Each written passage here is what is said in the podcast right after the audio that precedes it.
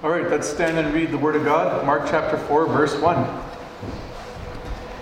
He began to teach again by the sea, and such a very large crowd gathered to him that he got into a boat in the sea and sat down. And the whole crowd was by the sea on the land.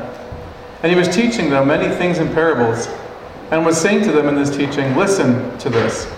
Behold, the sower went out to sow. As he was sowing, some seed fell beside the road, and the birds came and ate it up.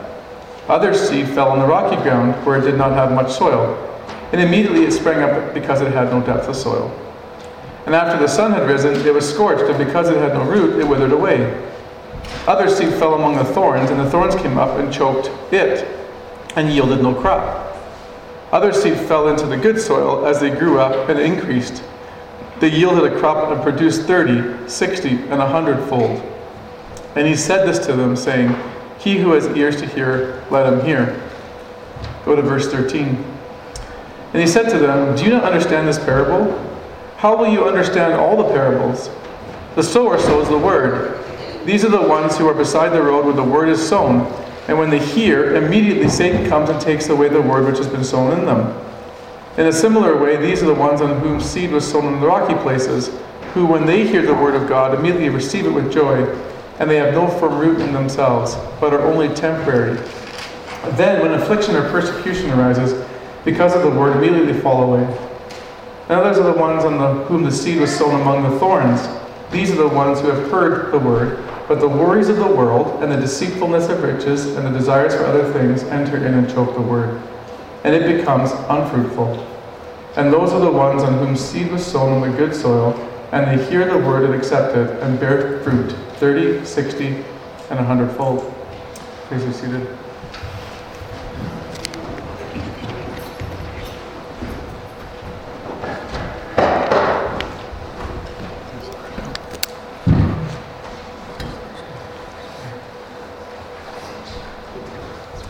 Well, this is the first sermon in the new year.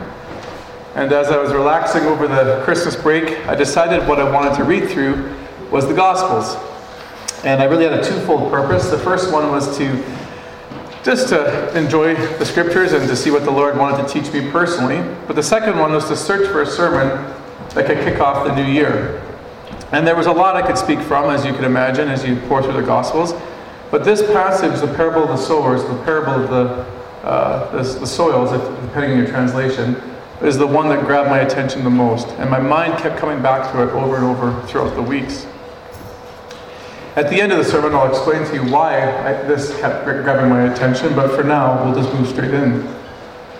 Now, this is very familiar to many of you, and I know that uh, the spiritual truths contained in it uh, are ones that you are familiar with. You've, you've taught them, perhaps, or you've been the recipients of being taught in this. But my prayer for you this morning is that in our time together, you gain an, a renewed appreciation for it, and maybe you learn something new that you hadn't seen before that transforms your life and spurs you on to deepen, deepen your commitments to the Lord in this upcoming year. So, like we always do, let's first establish the context. Why is the parable here, and why is the parable now in Mark's Gospel? Well, Mark 31 to 35 sets the stage. It's a remarkable scene, and you'll remember it. Uh, Jesus is in the midst of teaching a large group of people in a home and he's informed that uh, his biological family has come to see him. His mother and his brothers have shown up. Now, the assumption would be that at this point, then, Jesus would stop everything to go see mom and go stop everything to, in his teaching to go see his brothers. But Jesus makes a shocking statement. He prioritizes the spiritual family over the biological family. And he says this in verse 34 and 35. Behold, my mother and my brothers. For whoever does the will of God, he is my brother and sister and mother. Pretty profound statement. Whoever does the will of God is my mother and brother. For someone to do the will of God, one thing has to precede it. You first have to hear it. You can't do anybody's will until you know what their will is. So Jesus has been teaching these crowds, and he says, You've been listening to me. Whoever does my will is my brother and sister. So you would expect if he's going to talk about a parable now, two components are going to be there. One, something about hearing and listening, and something about doing God's will, or being productive for the kingdom, or being fruitful. Well, that's exactly what we find. In verse 3 of, of Mark's account of the parable, he says, Listen to this, use your ears. And then in verse 9, verse 12, verse 15, verse 16, and verse 20, the word hear or heard is used five extra times. Doing his will uh, is described in this parable as being fruitful. In verse 19, there's words of uh, condemnation for being unfruitful. And in verse 20, there's words of praise for being fruitful. So again, this parable is, is set nicely within the context of what preceded it. So the, the whole parable of the sowers then is really about this. It's about Jesus' expectation that one would be receptive to the Word of God in such a way that one would bear fruit for Him. You listen in a way that you will trust in the Word, put it into practice, and bear fruit. You're productive for the kingdom. So, with that introduction, let's dive into the parable. It's straightforward. Why? Because Jesus interprets many of the key ingredients for us. In verse 14, Jesus says, the seed is the Word of God. No questions asked. The sower, in the parable, of course, would be anyone who spreads the Word. Now, the Word in this context, and in their context, of course, would be anything from the Old Testament, but especially Jesus' new teachings, uh, ones that he, his interpretations of how life works in the gospel message. In that context, too, the sower would be Jesus, and eventually the disciples to come but ultimately it's for us as well. The soil throughout the parable, although not stated in Mark, is stated clearly in Luke. It's the heart of a person, it's the mind. And what's important about this parable is Jesus makes it clear is that only one of the four soils ever becomes productive. So when the word is sown in the heart of a person, only one really produces real fruit. The other three don't. So the question we have to ask is why? Why? Well, he gives three reasons as to why um, the word becomes unproductive. And the first one is attributed to the work of the devil. The work of the devil. In describing the seed in verse 4 that was sown, the ones that fell beside the road and the birds came up and ate, Jesus says this in verse 15. He says, These are the ones who are beside the road where the word is sown, and when they hear, immediately Satan comes and takes the word which has been sown in them. Luke's description of this gives a couple more uh, clarity, clarifying statements to help us understand what's going on here. Luke says, Those along the path are the ones who hear, and then the devil comes and takes away the word from their hearts so that they may not believe and be saved. Satan, according to Jesus, is a real enemy and, and, and keeping the truth and, and preventing people from hearing and understanding the truth of God. How does he do this? Because again, the parable doesn't tell us. Well, the complexity of that question is profound. I mean, how does he really go about in the spiritual realm making everyone so unreceptive to God's word? It's, a, it's something I, I, would probably never understand the full answer to. But we do have a principle in Scripture that we can turn to. And it's found in 2 Corinthians 4 4.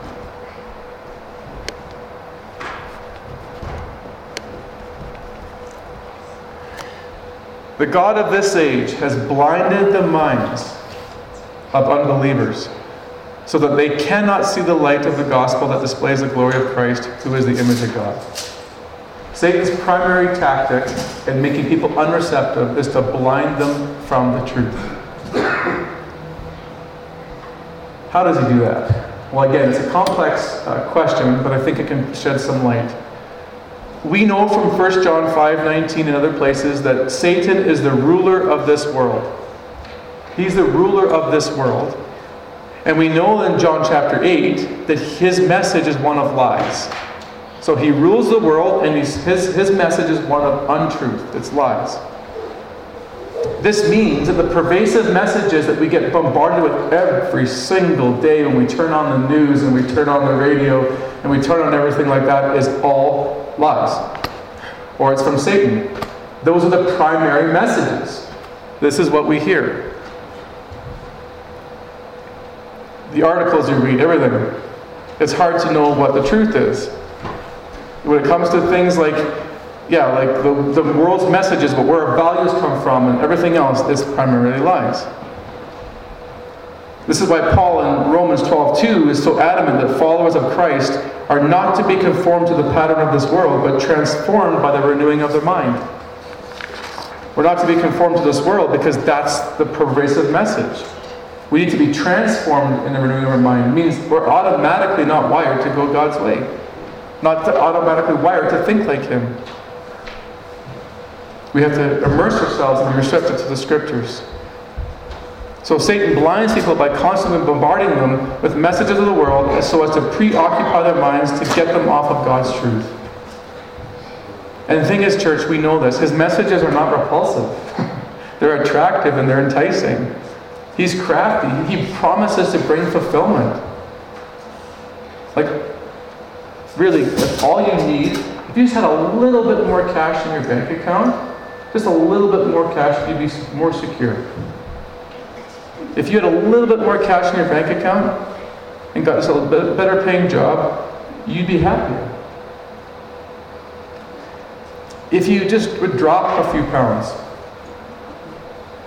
that would bring satisfaction. If God was really real, He would demonstrate His care and love for you, but for the world by alleviating suffering and so on, and so on, and so on, and so on.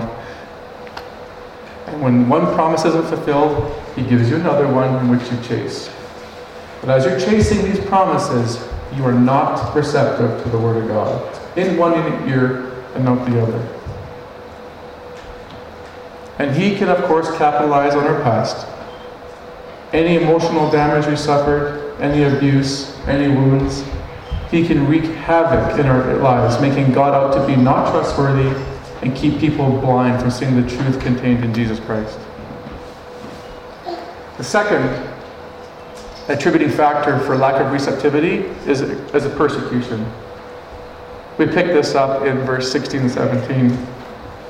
In a similar way, um, these are the ones in whom seed was sown in the rocky places who, when they hear the word, immediately receive it with joy, and they have no firm root in themselves, but are only temporary. Then, when affliction or persecution arises because of the word, immediately they fall away. Lord, help me and have mercy on me if I'm not interpreting this right. But this to me, my understanding of this, and we can talk about this in discussion, this describes someone who at one point had seed that germinated in their heart. This is someone who, in all intensive purposes, received it with joy, would describe someone who has a faith in Jesus Christ. But what happens? Because of persecution and their association with Jesus and the trials that come by being connected to his name, they fall away.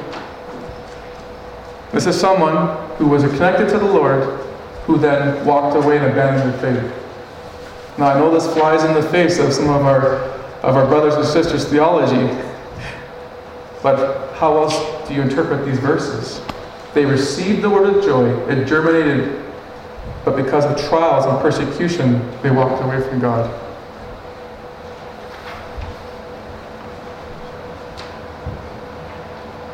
This is why through the entire New Testament. This reality is why this in the New Testament is such a pervasive theme to persevere to the very end. Perseverance to the very end. Listen to Jesus' stark words in Matthew 10 28. Why would he say this if it didn't have validity in terms of this soil, for example? Do not be afraid of those who kill the body but be afraid of the one who can send the body and soul to hell. Well, of course you'd be afraid of those who kill the body. because it's connected, it's because of your connection to him that you would be. But an incredible scene happens in the Thessalonican church. And those of you women who are studying this right now know these verses well. But in Thessalonica, Paul has a tremendous care and worry for the Thessalonian church because they're in the midst of persecution. Read this with me.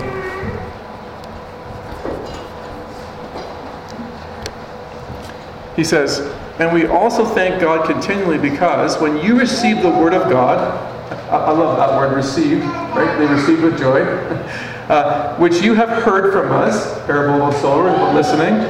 You accepted it not as human word, but as it actually is, the word of God, which is indeed at work in you who believe. For you, brothers and sisters, become imitators of God's churches in Judea which are in Christ Jesus. You suffered from your own people the same things those churches suffered from the Jews who killed the Lord Jesus and prophets and drove us out. Acts chapter 8, chapter 9, with Saul persecuting the church. He says, You've been suffering the same types of things as in Israel, in Palestine, but you're in Thessalonica, you're in Greece. But you're mimicking the persecution. And watch what Paul's concern is here.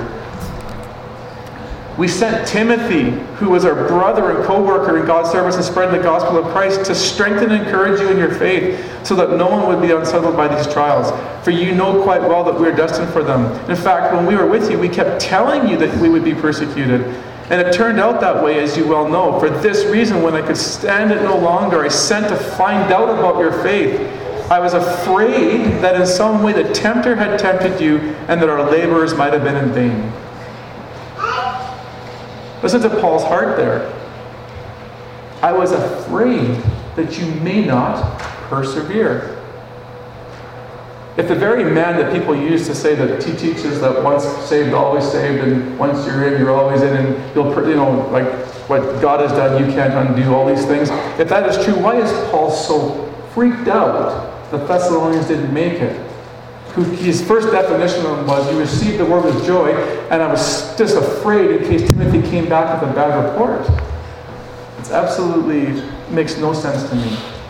But Paul knows the, the, the realities of persecution. So again, they come in different forms and trials. It's not just about your physical life. There's different ways persecution can come to, to squeeze out the Word of God, the constant family pressures, if they belong to a different religion than you and they're constantly trying to bombard you with how you've got it wrong, and they maybe even like mistreat you within the family, or work, you know, certain colleagues that you're close to now uh, have a hard time with you because you're a Christian, or maybe your friendships, they're, they're starting to change because of your commitment to the Lord, and even the government. If 2020 has taught me anything, it doesn't take much for the government to come in and squash your realities and change the direction of your life. And the government is not for the Lord Jesus Christ. Third reason why we could have the word squashed out of us. In describing the seed that fell amongst the thorns, Jesus says this in verse 18 and verse 19. He says, And others are the ones on whom seed was sown among the thorns. These are the ones who have heard the word, but the worries of the world and the deceitful deceitfulness of riches and the desires for other things enter in and choke the word, and it becomes unfruitful. These are people who have heard the word, have had some receptivity to it, but the word is strangled out of them due to other attributing factors. The first one is the worries of the world. Well, I'm glad Jesus left it blank because that's an endless list. And for each person, it's very different. But I remember Luke 12. Jesus talked about two areas of worry that people have. He said, For this reason I say to you, do not worry about your life as to what you'll eat, or your body as to what you will wear. For life is more than food, and the body more than clothing. So worries of life that could choke out the word of God is like, is like where's my next food coming from? My, my meals. Or where am I going to get my clothing and so on and so forth. Other things though, like could be you're unsatisfied at work. And so the worries of being in these environments just completely choke out the word of God and your receptivity to his scriptures. A job loss and the pain of that. Uh, family dynamics uh, your financial situations, wondering if you'll ever have enough money and the constant worry about that, being sick, having sickness, catching COVID, a worry of the world. It chokes out the receptivity to the Word of God. And these things can be so consuming that they take over, take us over to make us deaf and unreceptive. How about the deceitfulness of riches? I couldn't help but think of the rich young ruler that encounters Jesus and says, What must I do to inherit eternal life? kind of thing. And or actually that's a, that's a different story. But he comes up to him and yeah, he thinks that he's right with God. And they have a debate about the scriptures. But he walks away sad. He walks away sad because he realizes that he loves money and the deceitfulness of riches more than what Jesus is calling him to. But this deceitful, deceitfulness of riches doesn't just catch unbelievers, church. Followers of Christ can fall in this too. I mean, we can fall into the, the belief that, that through money um, uh, we can find, provide, find happiness and security apart from the Lord. That this golden nest egg is necessary. And that we can have security to some degree for the future. But we are in the high end of riches, church, in Okotoks. And we don't even stop to think about it. We have to watch out that our wealth and our pursuit of it doesn't consume us to the point that it chokes out the word of the Lord. The diet desire for other things, well, again, the, the list is endless. I desire a new career. I desire a new house, a better body. I'd love to be a better musician. I'd like a new boyfriend. I'd like a boyfriend, or I'd like a girlfriend. The pursuit of relationships to the point that it's all consuming. These things can consume a person in terms of their time and energy to the point that they don't even hear the Word of God anymore and they're not receptive to it. It chokes out His Word, rendering us fruitless. But there is one fourth and final soil that's productive. This is described as the one in which the seed is sown, and the result is a bountiful uh, harvest. Verse 20. And those are the ones in whom seed was sown on the good soil, and they hear the word and accept it, and bear fruit 30, 60, and 100 fold. I'm going to handle the observations of this verse in my lessons right now because I think it fits there best. What can we take away from here, this, this, this, um, this message?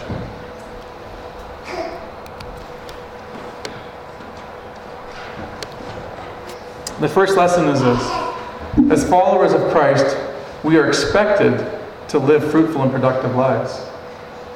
Not He hopes you do, He expects us to. He expects us to. He's sitting there teaching a parable my brothers and sisters the one who hear the word and do it. He reprimands the three soil or the three hearts that don't receive the word and don't persevere, and they, they get words of like sort of warning and condemnation. On the third, on the fourth soil, he's saying, This is what is expected in terms of how you hear the word of God. You live a fruitful and bountiful life. This is important in terms of how we help our children, especially, and other people we disciple grow up in Christ.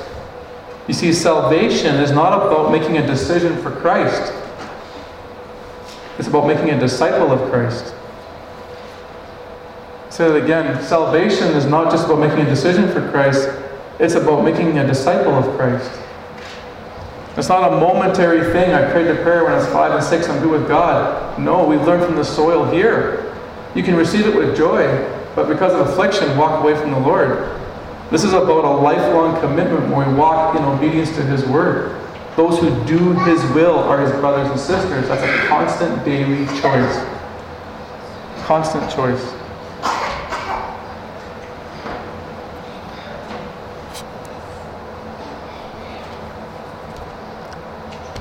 The second lesson is this there are many competing forces that threaten to make one unreceptive to the Word of God, and as a result, unfruitful. Here's why I wanted to do the parable of the soils, was for this primary lesson. through December and November, we did a series on prayer and evangelism. Partnering with God. Partnering with God. Let me show you why I think this is so important going into 2021 as we continue that mandate to, to fulfill His kingdom's purposes and to work with Him. This is helpful to know and to remember in terms of when you're the worker. When you're partnering with Him in which you're the worker and you're trying to sow seed. When you encounter people and you're praying for them and you're looking for opportunities, you know, you know three, four things are going to happen. One, during your work, Satan's going to take it away.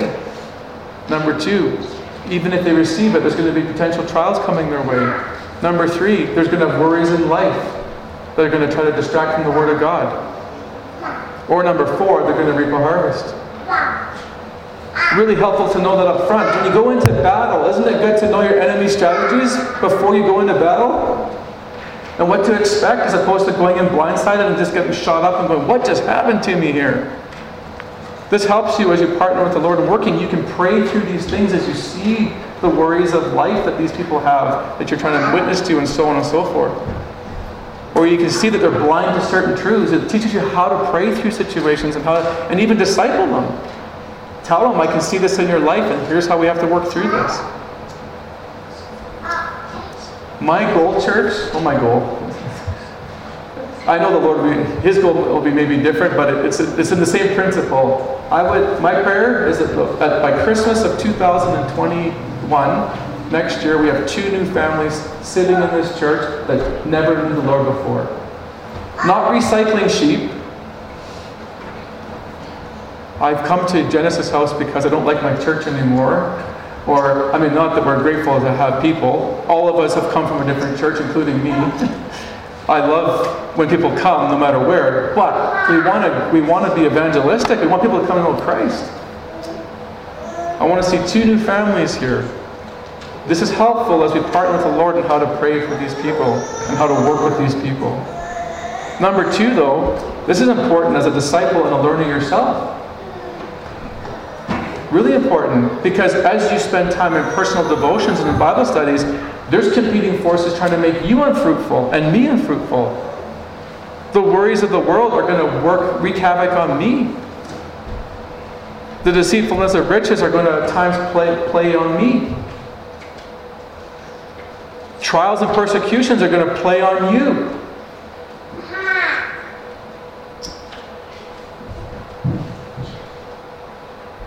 This is what it is to be a follower of Christ.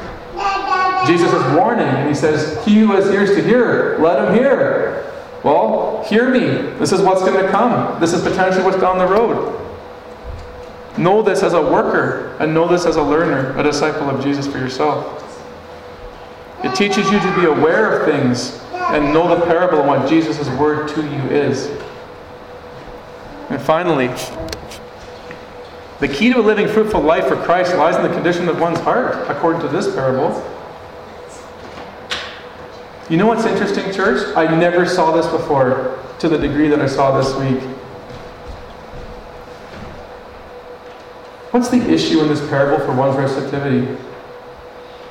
Is it the seed or the soil?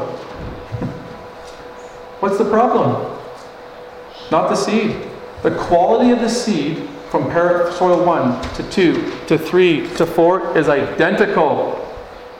There's no change of seed for soil 1 because it's rocky, or sorry, yeah, or hard packed, versus soil 3, which has got thorns or whatever. The seed's identical, the quality maintains high. Why is there lack of germination? The soil quality. One's got thorns, one's, got, one's hard packed, all these types of things. It's the soil that's the issue, it's the heart of an individual. Luke is really helpful, church. Listen to what Luke says is necessary for the heart to be fruitful. He says, But the seed in the good soil, these are the ones who have heard the word in an honest and good heart and hold it fast, which is steadfastness, and bear fruit with perseverance. You hold it fast and you persevere no matter what life throws at you. You persevere.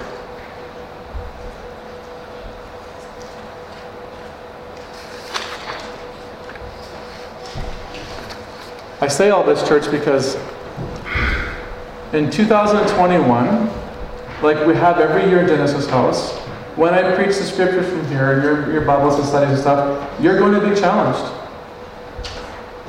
Every year there's a sermon or two, or a series or two, or, or just specific days in which God's Word rocks your theology. You mean it's not what my pastor taught me for 25 years in my previous church? You mean it's not what my grandma continues to preach to me every time I go for dinner? You mean I do have to change in some like things I've held dear to my whole life because the Word of God has challenged my theology? Yeah. Let me just explain some things where I've had to make shifts. Huge issues, church. Issues in my life that I've made shifts on are ones that divide churches and make denominations. You ready for this? My end times view. Moved completely because of two passages in Scripture that I could not answer.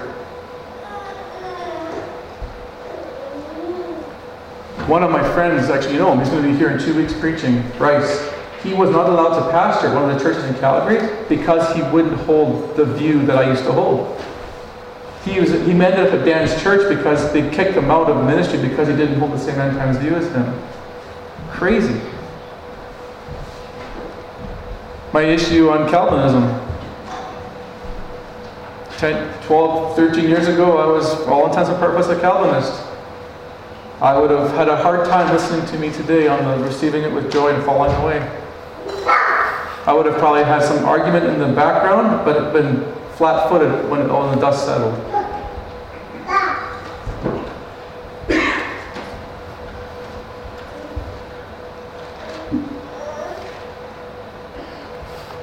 These are like two, two huge issues. But again, our heart has to hold fast to the Word of God, bear fruit, and be persevered. And believe this trumps everything. And we're going to be faced with hard challenges going in the new year. As the government makes mandates and stuff, and we have to navigate as a church what we're going to do. The Word of God will be front and central as we look, seek to partner with Him in the ministry in 2021.